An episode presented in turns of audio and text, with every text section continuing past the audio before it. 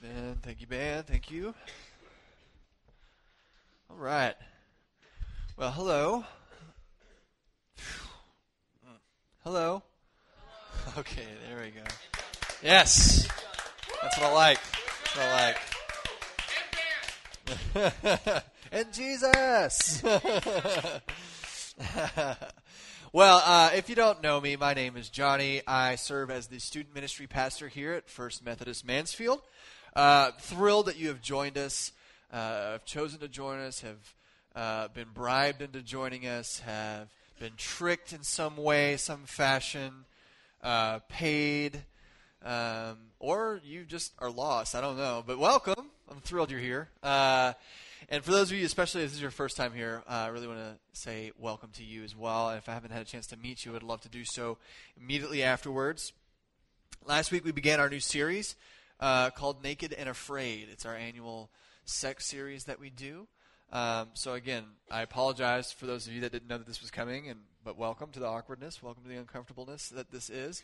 Uh, I promise you though that if we just embrace that, like we did last week, you just embrace this is going to be awkward. He's going to say some really awkward things. Just embrace that, and it gets much better. Uh, honestly, um, we we do this. We dedicate a time each year uh, to really diving deep into the design that God, that God has for sex and love and relationships. We do this because we find that it's really important. I mean, that we need to remind ourselves that God designed this with a purpose. That He designed it to be great. He de- He gave us this gift. Um, so we, we come to talk about it to, to learn how to use it. Um, and if we don't, it makes it seem like it's a kind of a dirty thing or something we shouldn't talk about. And, it, and instead, it's something to be celebrated. So that's what we want to do here. Uh, we want to talk about it, how it's designed, and, and how it's best used. Uh, I wanted to remind you of a few of the goals we laid out. So if you weren't here last week, here are the goals. If you were here last week, I would love to remind you of them so that we can all stay accountable here. That our ultimate goal is to reclaim the idea that sex is purposeful and meaningful. It's not simply a physical act, nor is it trivial. In order for us to fully enjoy sex, we must understand how it was intended to be enjoyed. Right? If you and, and that's true of anything really. Like you, you get the coolest toy in the world. Like I watch uh, my son, my three-year-old Charlie, get new toys, and he doesn't know how to play with it, and he's oh, I'm having fun with this. This is cool. And then I show him how you're actually supposed to play with that toy, and he's like, oh my gosh, my world has changed forever. Like this is amazing. You know that that's really what we're trying to do here is understand more about what God has designed and how it was created to be enjoyed. Um, another goal is for us to establish purity as a pathway to intimacy. This is really what we're going to talk about mostly today. Um, is what intimacy means and what, what that means to have purity as that pathway. Um, uh, this word we'll talk a little bit more about tonight. Thirdly, uh, we want to provide you the tools to succeed. Uh, it's not enough for us to just talk about the Bible, to spew out a few Bible verses and say this is what God says. Um, but we need to provide you with practical tools, things that you can, when you leave this place, you can actually implement implement in your own life to become successful, to get to the goals that you want uh, to have. so we want to make sure you're equipped, um, and, and, and equipped in such a way that you can really follow that path, right? That you can follow that pathway. That way, you can reach true intimacy one day. That you can uh, enjoy sex as the beautiful, fearless, powerful gift. We talked about that last week. Fearless gift that it is. And lastly, we want to do all of this without the use of guilt, fear, or shame. Instead, we aim to be direct, gracious, and hopeful. No one is beyond God's love and grace. And if you have come here tonight thinking, I've already messed this whole thing up, I don't even know why I'm here, I don't know why I should listen, know that it's never too late. Uh, that God is big enough, that, that grace is big enough and expansive enough that um, that nobody is a lost cause. This is this is for this is a message is for everybody here, no matter what uh, where you find yourself on that spectrum. So if you missed last week um, or you fell asleep last week, um, you can find the messages um, on our website, firstmethodistmansfield.org slash media. All of our messages from all the Wednesday nights that we do here get uploaded there. You can listen to them as many times as you need to. Uh, share it with a friend if you want. Uh, but they're all archived there if you need to go back and listen or share it with a friend. Um, quick reminder last week we talked about sex being spiritual that sex is a spiritual thing. It's not simply a physical act, um, but that it is spiritual, and that we're surrounded by a culture that tries to convince itself uh, that we're nothing more than animals, and that sex is simply a physical act based on our basic animal instincts or urges. But we know, as we read in the in the Genesis story, in the creation stories, we know that we are more than just animals. That humans were created a little different, a little deeper. They have a piece of God in them. We we talked about the the verse that Paul uh, in one of Paul's letters that, that did you not know that your body is a temple? It houses the Holy Spirit that there's a piece of us in there, there's part of us that's deeper, and that we are not just the sum of our urges. We're not just the sum of our instincts, that we we live higher than that, and we have the ability to rise above simple urges. And that when we treat sex as simply physical, we rob it of its power and its beauty. It just becomes procreation. But, you know, instead, it's, it's something that is bigger and better than that. So tonight we're going to talk about three things.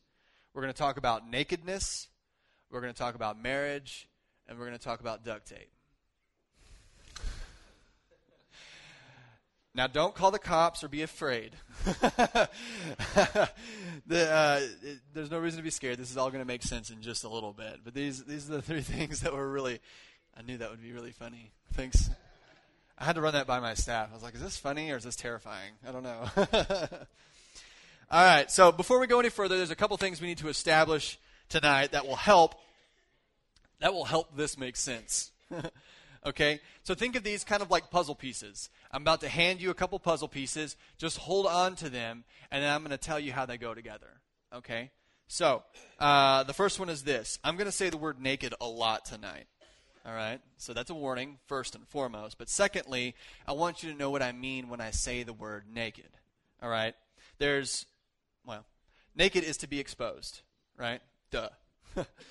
uh, naked is to be exposed, and I know you're thinking that, duh, but we're going to call that naked. All right, that's naked. Um, but naked, naked. Um, that's how I said it when I was younger. Um, but naked is to be exposed not only physically but also also emotionally and spiritually. Naked is to be exposed physically, emotional, emotionally, and spiritually. It's to be uncovered. It's to be seen. It's to be known even places where the sun don't shine, right? Like that's what naked is. Is, that an old man phrase? Does nobody know that phrase? Amanda's shaking her head, head yes. You never heard that? Where the sun don't shine? Okay. But if you think about that, think about that also in the context of your spirit and your emotions, those deep places, those dark places that you bury or that you hide, that you're afraid maybe that if somebody knew those things, they may not love you or may not be your friend anymore. Uh, there, there's an element of humor there, but there's also an element of truth about exposing those parts of us that are really deep, and we're not really sure if we want other people to see that stuff. Uh, that's what naked is. It's to be intimate. It's to be known. Um, so that's the first one. Naked puzzle piece. Number two, different relationships require varying degrees of intimacy depending on their level of commitment.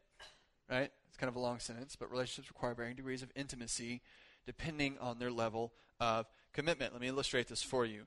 You share about 1% intimacy with the random stranger that you drive up next to on the highway, right? Or that you walk past on the street. Uh, you share about 1% intimacy because you may or may not look at them. You may or may not give them a little hi. You may or may not give them the. But chances are you're just going to walk right past them. You're not going to say anything. You're not going to do anything. You just the the only thing y'all have in common is that you walked past each other. Like that's it. You share about one percent intimacy there. You might share a little bit more uh, with the barista at Starbucks, especially if you go there enough. They, you may you may go there enough, and you may exchange some small talk. You uh, you may even know each other's name, right? So you're getting close. Like you're, we're we're connecting here. Uh, there's there's different levels of intimacy, right? And so it's all about how much of you is exposed to that person. The, the passerby, random passerby, basically nothing. Person at Starbucks, you're letting them a little deeper in. They may know your name. They you see them. They may know that you go to school and what school you go to. But they're all different. And then there's your friends. There's your teammates. There's your bandmates. There's the other people in choir and um, in theater with you. There's your best friend or friends. there's your parents, etc. And each of these things have different levels of intimacy, different levels of being known by that person. I really wanted to make one. Please don't tempt me to make charts because I would love to make charts. I'm really trying to go past this though. Uh, so the more commitment there is, the the more deeply committed you are in that relationship, the more trust you put in them with the parts of you um, that you may not trust to other people. Tracking with me here? Uh, the the more trust you have, the more deeply committed the relationship, the more of yourself you're willing to expose to them. And and and, and that's what being intimate is. And and so we know that based on the relationship, that it requires varying degrees of that intimacy, which leads me to number three. Marriage is the ultimate act of commitment. Marriage is the ultimate act of commitment. Uh, it's a covenant made between two people that they will forsake all others. That's something you say in the wedding vows. Will you, will you honor her? Will you be faithful to her, forsaking all others?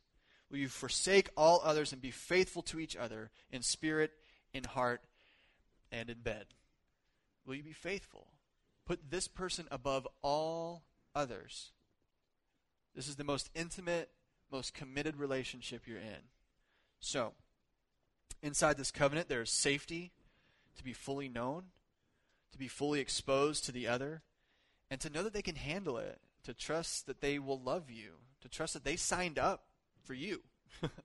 you know, you quite literally sign documents that say you're married. You know, that that's what this is. And inside this covenant there's no fear and there's no shame because that's what you enter into. So, with all this, there's your there's your puzzle pieces, right? Let's dive into the Bible. Let's check out what it has to say in there, and you'll start to see some of these things that we're talking about rise up. So if you look in Genesis chapter two, last week we were in Genesis chapter one. Genesis chapter two is the very next chapter, uh, and it's it's a retelling. It's a retelling of the creation story. So there's everything's been created, uh, but now we kind of magnifying glass on the creation of humankind, right? So we had this big picture creation by just the days. Now we're taking a magnifying glass to the creation of humankind, right? So this is how the writer says it. The Lord God said, It is not good for the man to be alone. I will make a helper suitable for him. Now the Lord God had formed out of the ground all the beasts of the field and all the birds of the air. He brought them to the man to see what he could name them. And whatever the man called each living creature, that was its name. So the man gave names to all the livestock, the birds of the air, and the beasts of the field. But no suitable helper was found, so the Lord God caused the man to fall into a deep sleep. And while he was sleeping, he took one of the man's ribs and closed it up, and closed up the place with flesh. Then the Lord God made a woman from the rib that he had taken out of the man, and he brought her to the man. The man said, This at last is bone of my bones and flesh of my flesh. She shall be called woman, for she was taken out of a man. For this reason, a man will leave his father and mother and be united to his wife, and they will become one flesh. The man and his wife were both naked, and they were unafraid. So you find that that last little bit in Genesis 24 and 25, or chapter 2, 24 and 25. So God creates everything. He calls it good, except for the fact that we were alone, that the man here was alone. And then God proceeds to create the new and, a, an improved version of what he had already once created, right? No, I didn't get any women amens out of that, right? So he looked at it and he's like, man, I made this, but now I know how to make these a little better. So I'm just going to make the little better version uh, of the man. So he does that. And, and, and God says, ta da! and he was like, "Oh my gosh, whoa!" You know, and and and there you have it. Uh, there, there's man and there's woman, and uh, and then the two are united and they become one flesh, naked and unafraid, naked and unafraid. And that's the hope: is that one day we will let everything in our life take a back seat, so that we can be united, that we can become one flesh with someone, and be naked and be unafraid. Now remember, I'm going to say that word naked a lot tonight, but remember what it means. It's not just physical, it's emotional and it's spiritual as well. It's the head, it's the heart, it's everything. It's it's naked is being fully known by somebody and then being unafraid because you know that you have signed up for each other. And there's a covenant that you have made. So, but this still begs the question why, why do all you crazy Christians say that you should wait for marriage uh, before sex? Sure, sex is a spiritual thing, but why is it specifically designed for the covenant of marriage? Right? So, that, this is the question I once asked myself. Um, this is the question I know a lot of you ask yourself, so let me lay it out for you. Sex serves three functions, and, and we often, often only think about the first two. Sex serves three functions one, it's pleasure, uh, two, it's procreation, um, and three, it's bonding. And often we either choose to ignore or we don't even know that that third one exists. And these are three functions that, that sex serves. And, and honestly, probably the most important one of those three is the third one bonding. Scripture says that the two are united and become one flesh. That they are joined together, bonded, united. They become one. The two people get physically na- naked and unite their bodies, but they also unite souls. So, what's really interesting is that you read the scriptures, and for thousands of years, people have been reading these scriptures, and people have been preaching this, and then you, you find a, a, world that collides with with that, and and and says, "Oh, well, that's just Christians, and they're just prudes, and they don't know, and you know, sexual revolution and freedom, and da da da da da." Well, it turns out as they as more and more research is being done, as more sociologists and psychologists are taking surveys and doing research, they're finding out that the more you actually adhere to this, there is actually some some evidence um, that that would say, that would suggest that this is probably the best way to go. Um, so, uh, one of the things I was reading recently, uh, it says during sex, especially at the climax, the brain gets a rush of this hormone called oxytocin, right? So, if anything I say in here is incorrect, we have a doctor in the house, and you can probably ask them, and they, he'll probably set you straight. But uh, oxytocin, it's this hormone that does a lot of things. It de-stresses, it engenders trust, but it also um, aids in bonding, right? Uh, it plays an important role in this intimacy and this bonding. Coincidentally, this is a, um, a, hormone that's also released uh, during childbirth. It, uh, it, it's kind of, you know, one thing that helps explain why mothers bond with their children. This oxytocin is, is released. Um, so our brains, consequently, are getting this rush of this bonding hormone uh, during sex. And, and the synapse. You know what a synapse is?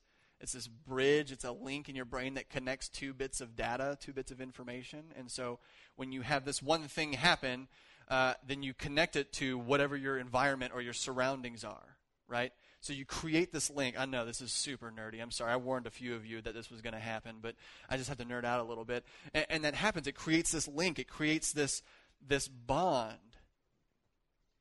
with this person and, and you start associating this person, even though you may have treated this act as simply a physical act, something chemically is going on in your brain, and, and it is connecting you to this person. So, as such, even from a even from a strictly scientific point of view, sex is a deeply bonding experience. But if the partners, the two people engaging in this, uh, aren't committed to each other, the, the severing of this bond, this newly formed bond, can be psychologically damaging. It can lessen the bond that is created uh, with sex. So, to, to talk more about that, or to maybe use an example, I don't know what I did with that. I think I lost it. Was it up here? Did somebody move this? Anyways, duct tape, right? So, it's on the drum set. That's where I said it. Oh, behind it. Jefferson moving my duct tape. So, duct tape, right? Duct tape is this magical substance that bonds things together, right? If you need something fixed, what do you use? Duct tape, right? I mean, you could use other things, but you know that duct tape fixes everything. Uh, I, I once went to school with my pants all duct taped up because they ripped right before I went to school, and I was like, shoot. And so, like, I had to duct tape, like, around this leg. It was really awkward, but whatever, you know. I didn't have a girlfriend back then, so you could do whatever you want, right? Uh, so you have this magical substance. You have this thing that, that bonds things together. It holds stuff together. And, and casual sex uh, encounters with multiple partners is like taking this duct tape and then sticking it to something, but then ripping it off and sticking it to something else, and then ripping it off and sticking it to something else. And pretty soon, after a while of doing that, what happens to your duct tape? It starts losing its stickiness, doesn't it? This thing that was so magical, that worked so well at bonding stuff together, that just glued stuff together, when you continue to sever that bond and then try to reattach it to other things, pretty soon it stops sticking. It's not as strong as it used to be. And you wonder, why the heck is that happening? Well, duct tape wasn't designed to be used that way. It wasn't designed to be stuck to all different things. It was, it was designed to, be ch- to choose one thing to bond together and then let it do its job. Let it bond them together. And, and when we try to treat sex as just casual, as just physical, and we just throw it around, that's, that's, what, that's what can happen. So, this idea of becoming vulnerable, uh, of knowing one another and allowing another to know us, starts to mean virtually nothing because we've completely revealed ourselves to just so many people. And then one day, when you really want that connection, when you really want to be known and, uh, and be close to somebody, there's parts of other people that are attached to you as well that come with you. Sometimes we call that baggage. That's what happened. It follows. So people talk about hooking up and having friends of benefits, and you know it's just a physical thing. Sex becomes uh, not the culmination of some deep, meaningful relationship, but instead just the end in and of itself. Like that's the goal. If if sex is just the goal, that's how you end up treating it. But instead, the goal is intimacy. The goal is to share with this person something that you will share with nobody else, emotionally, physically, spiritually. And sex becomes part of the glue for that. So, question Are you a bad person if you've been with someone before you're married? No, you're not. We are all humans. We all desire to be close. We desire companionship. We desire intimate touch. We, we do. And it takes an extraordinary amount of restraint and self discipline to not experience sex before marriage. An extraordinary amount. But that doesn't mean it's not worth it.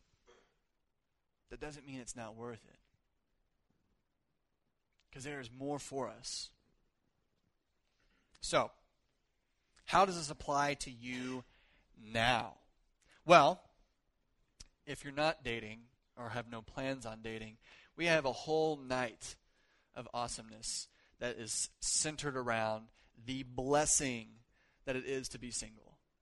And, and we'll talk about that I know you, some people giggle. Seriously though, uh, that that we'll, we're gonna we're gonna spend a whole night on that because there's so much good stuff there, and that's gonna be next week.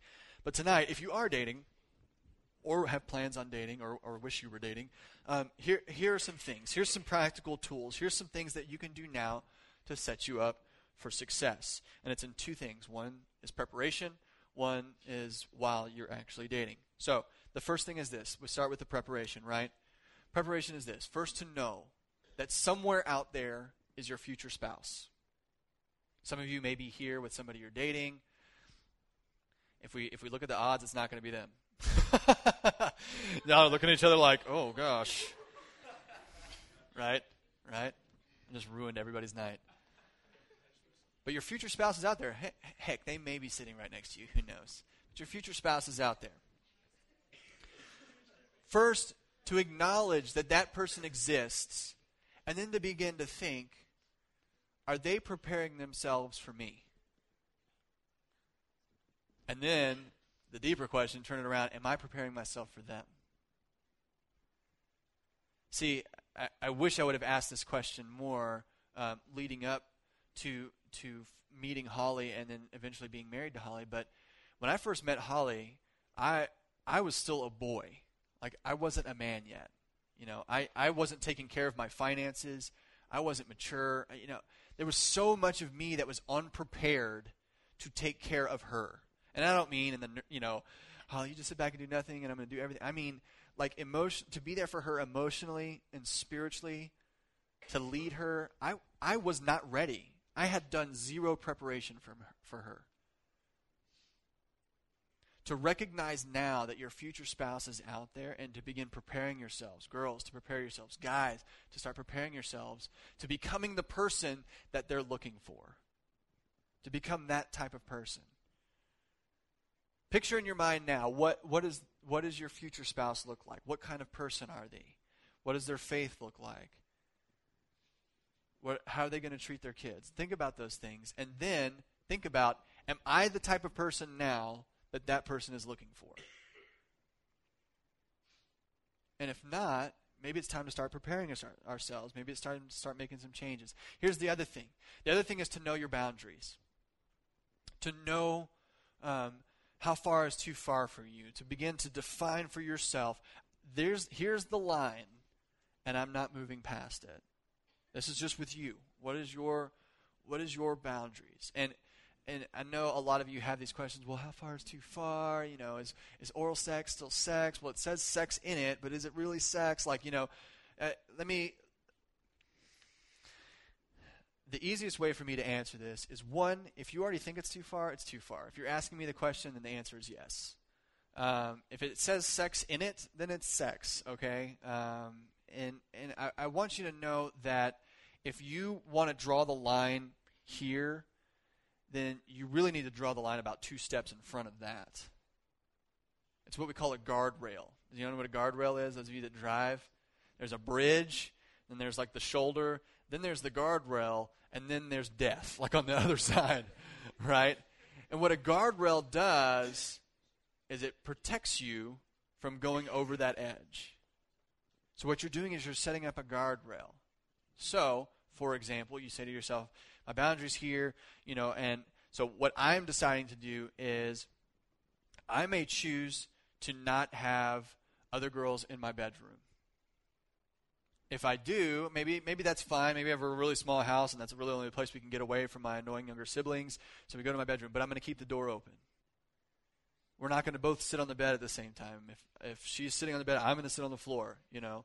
Because pretty soon what happens is we've decided that we're just, oh, well, this is harmless. We're going to sit here and we're going to watch a movie, but then it starts getting late and somebody starts getting tired, start getting closer. It's kind of cold. Let's warm up. You know, all of a sudden you find yourself, right? All of a sudden you find yourself like, what the heck? How did we get naked? Like, you know, like this.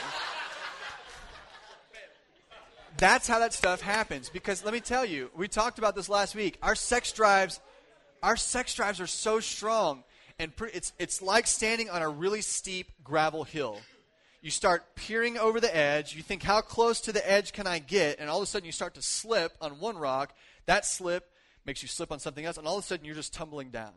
That's what happens. So you draw the line instead of saying, how close to the edge can I get? How far is too far on this cliff? I just say, you know what? I'm going to just stand behind this chair. now I know I won't fall off. I'm terrified of heights, right? It, something something happens when you get up really really high, like it feels like the ground is moving. Anybody else? Man, just me? Yeah, you start feeling kind of like it's it's almost like, you know, I'm standing here on the edge of this right here. No problem. I have no fear of falling off. I don't think I will fall off at any point unless somebody comes and pushes me. But if this were 50 feet in the air, somehow I feel like I'm just going to go, ah, you know, I'm just going to just fly off somehow magically. That's what boundaries are. Boundaries are understanding before you ever get to that place of temptation, understanding what your goals are and what you, who you want to be and where you want to be and then drawing that line way back so you don't walk up to the edge of temptation because you don't win that battle. Eventually it wins. Eventually it gets you. So drawing that line back, know your boundaries. Okay, that's the preparation part. Then comes to the while you're dating part. If you're choosing to date, if you're choosing to be with somebody, there's a couple things, whether guy or girl, that you need to know about it. First, beliefs are very important. Your beliefs, their beliefs, it's very important that those match. It's very important. Uh, I, have seen too many people um, start dating people, and then all of a sudden, uh, they, they were a really strong Christian. They loved church. They started going to, I mean, they, they were ch- at church every week, and all of a sudden they start dating this person, and then I never see them again. And I always thought that was really weird to me that they got this boyfriend or they got this girlfriend and all of a sudden they never come. And then all of a sudden they broke up and here they are back again. I was like, oh, hey, welcome back. And obviously, church, always welcome, always open arms. I'm so excited to see them. But I thought to myself, why, if, if church was something, if God was something that was so important to you, why would you date somebody that would take you away from that? Why would you date somebody who made fun of that or thought it was stupid or encouraged you to do anything other than that? If, if God, if church, if, if your faith is so important to you, you need to find somebody who it's very important to them too. So that you can build each other up in the faith. Beliefs, very, very, very important. Right next to that is you have your boundaries set, is then to communicate those boundaries.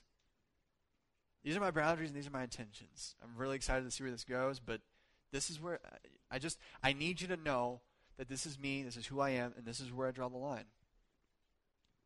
This is where the draw and if they can't respect that, bye. I am worth more than that. I'm worth more than that, and I know that there's something ahead that I really, really want, and I'm not going to let you mess that up for me.